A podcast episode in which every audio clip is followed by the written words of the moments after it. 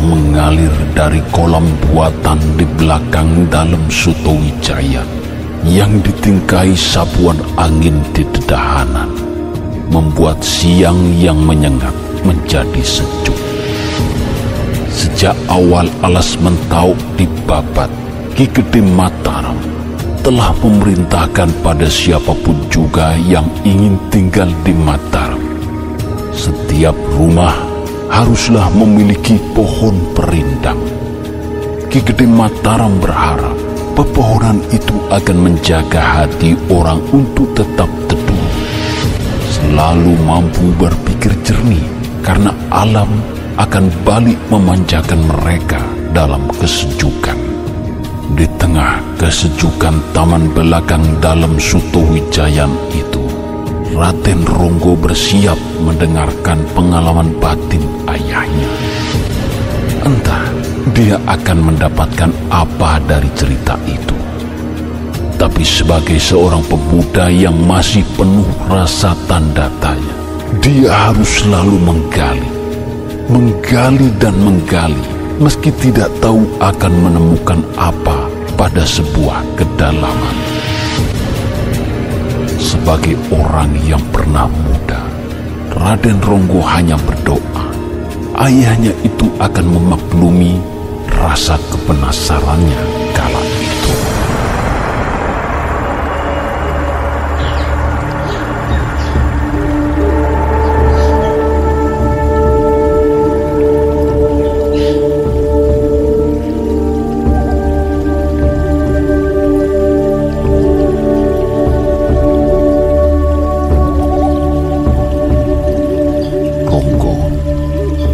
kejadian itu sebenarnya sudah terjadi beberapa waktu lalu.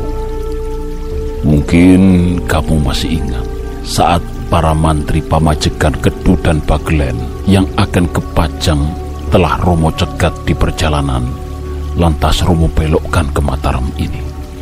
Mungkin Romo, saya masih ingat di antara mereka adalah. Ki Bocor adalah satu-satunya dari rombongan itu yang menolak tawaran Romo. Bahkan menjajal kesaktian pusaka saktinya Kiai Kebutengan ke tubuh Romo.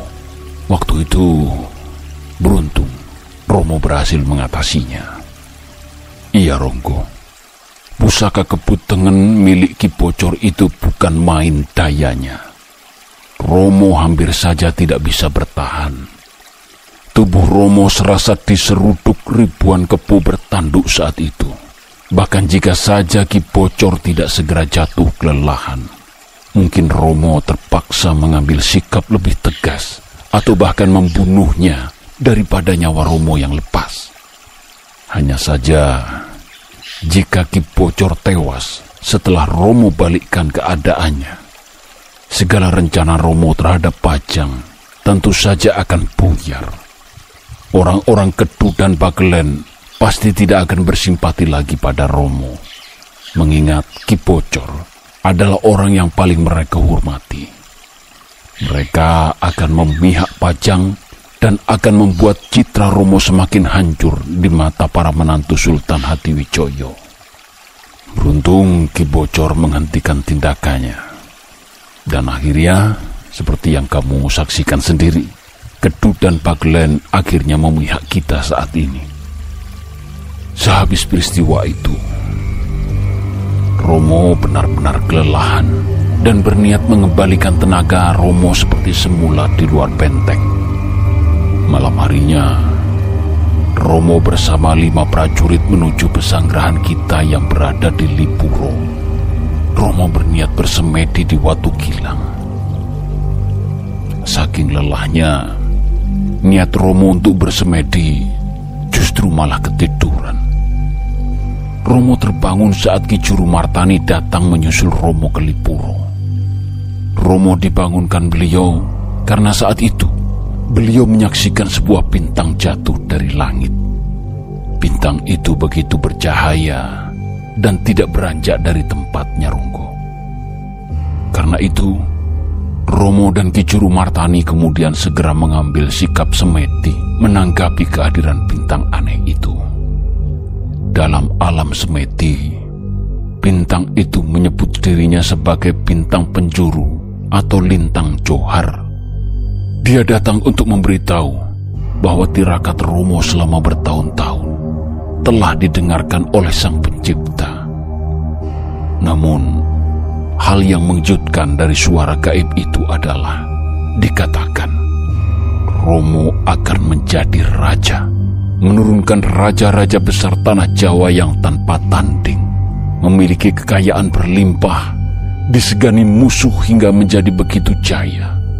Namun ketika alam sering terjadi gerhana bulan maupun matahari, bintang kemukus terlihat tiap malam, gunung-gunung menjadi sering meletus, hujan batu dan abu di mana-mana. Itulah tanda bahwa kejayaan mulai retak. Negara menjadi rusak, terpecah menjadi potongan-potongan kecil. Setelah berkata demikian, bintang itu musnah, berpendar menyilaukan mata batin Romo maupun Kicur Martani.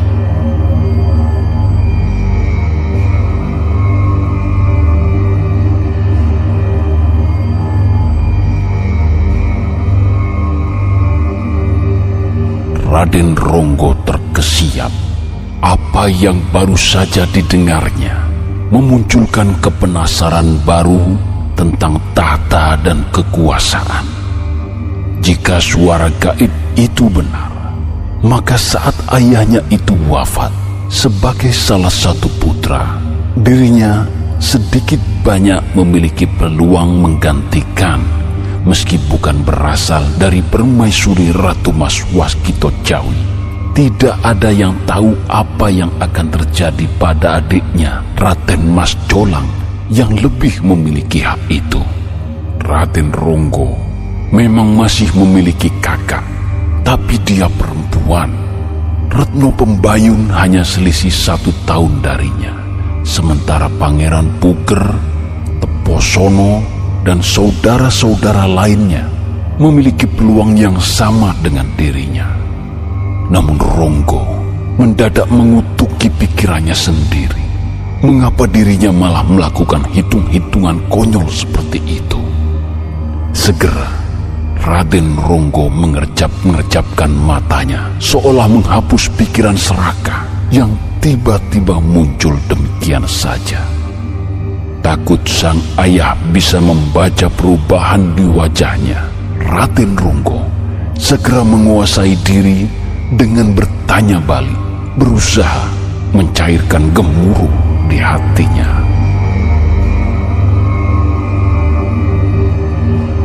Uh, mm, mm, la, la, lalu apa yang terjadi selanjutnya, Romo? Ya, Semedi Romo dan Ki Juru Martari diakhiri. Perasaan Romo saat itu begitu bergolak, bingung dengan apa yang terjadi. Benarkah Wahyu Keprabon telah pindah ke Mataram? Sementara bahkan hingga saat ini, Kanjeng Sultan Hadiwijoyo masih bertahta begitu kuatnya di Pajang. Menantu-menantunya memiliki pasukan berjumlah ribuan, terlebih mereka yang berada di wilayah Brangwetan. Panembahan Lemah Dur Madura memiliki para prajurit yang mewarisi jiwa-jiwa Majapahit. Lebih baik mati di medan perang daripada pulang menanggung malu. Adipati Surabaya memiliki sekutu kuat orang-orang Bali dan Blambangan yang ora tedas tapak maluning pandai. Tubuh mereka tidak mudah disodet keris atau tombak pusaka sekalipun. Belum lagi Adipati Demak dan masih banyak lagi. Dengan keadaan yang demikian, bagaimana mungkin Romo menjadi raja? Rupanya, Ki Juru Martani menangkap keraguan Romo pada apa yang dikatakan bintang itu. Menurut Ki Juru Martani, Romo memang harus memastikan terlebih dahulu segalanya.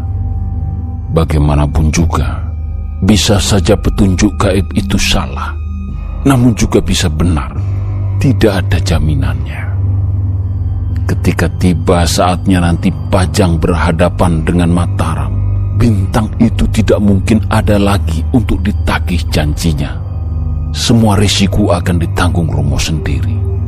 Jika kalah akan terbunuh atau menjadi tawanan, jika menang tentu saja akan menjadi raja. Ya, mendengar perkataan Ki Juru Martani itu, hati Romo menjadi tenang. Romo memasrahkan segalanya pada Ki Juru. Saat itulah Romo menganggap diri Romo adalah kapal, sementara Ki Juru Martani sebagai nahkodanya. Romo menurut seperti apa pun nasihat beliau. Setelah Kijuru mengheningkan cipta beberapa saat, beliau kemudian mendapatkan suatu petunjuk.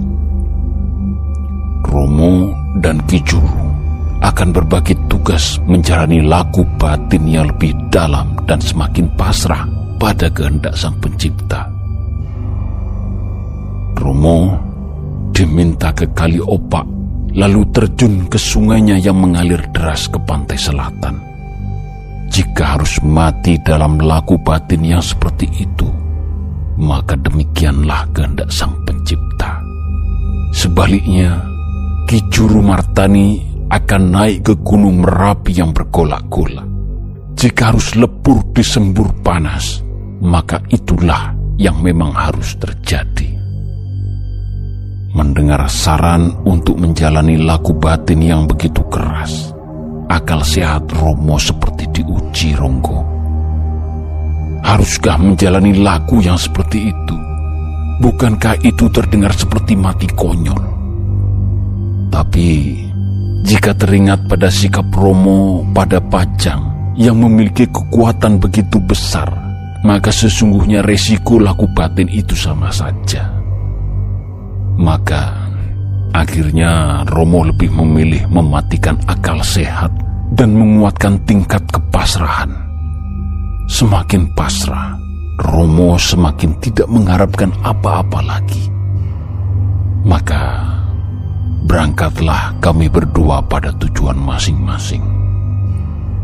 Romo berjalan menuju ke timur, lalu lurus menuju sungai Opak.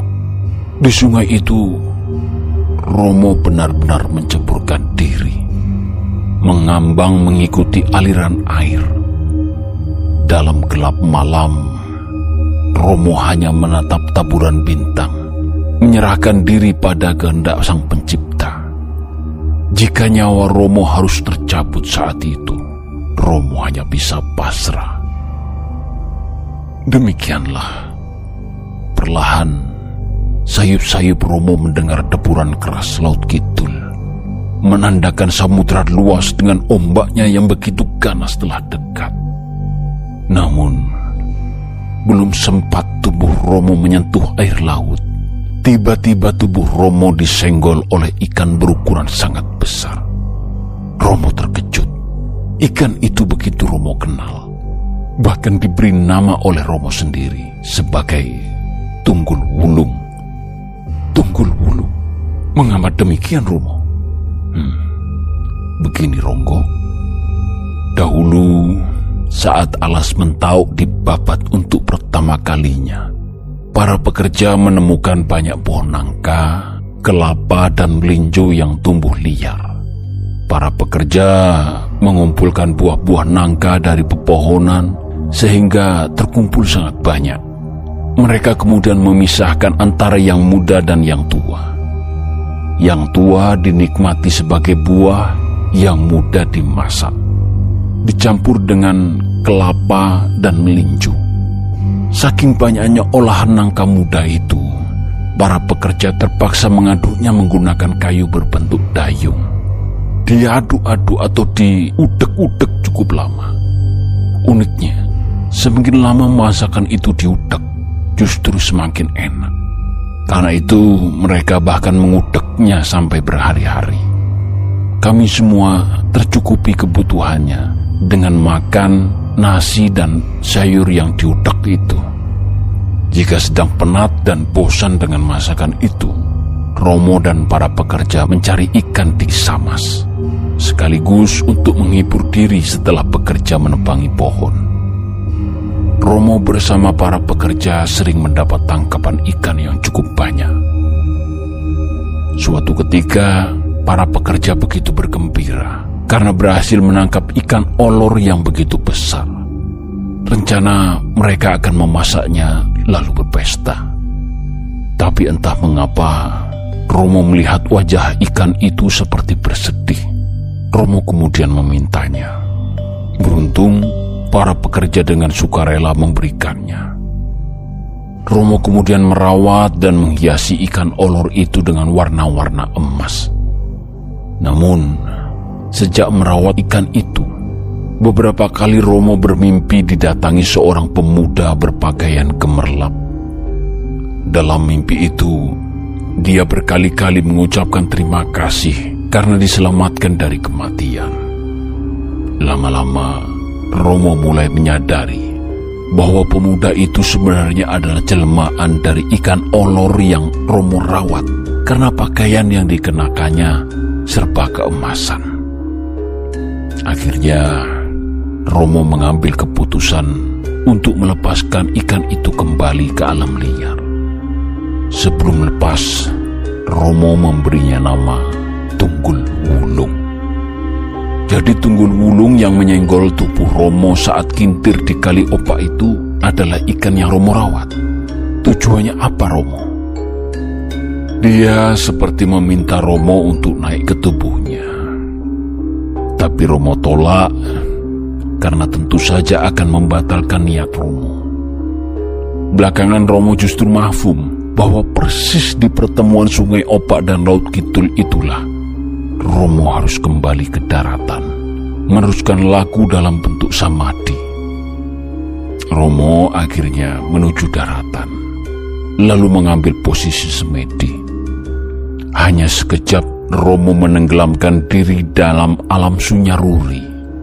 Tiba-tiba alam mendadak seperti mengalami gempa bumi.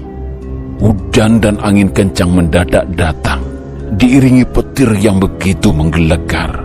Ikan-ikan mati seperti direbus air panas. Pohon-pohon tumbang, sementara gelombang laut bergulung-gulung tinggi menyeramkan. Anehnya, tidak ada sejengkal pun air laut yang menyentuh tubuh Romo. Hingga suatu ketika, jauh dari tengah samudra yang bergelombang tinggi, muncul cahaya terang yang perlahan mendekati Romo. Seiringan itu pula, semerbak wangi bunga yang terbawa oleh angin begitu memenuhi penciuman Romo. Saat cahaya terang itu benar-benar telah persis di depan Romo, dia mewujud dalam posisi sungkem pada kaki Romo. Seorang perempuan luar biasa cantik dengan rambut panjang terurai yang menyebarkan harum bunga melati, menghibah, memohon ampun sambil mengenalkan diri sebagai Kanjeng Ratu Kidul.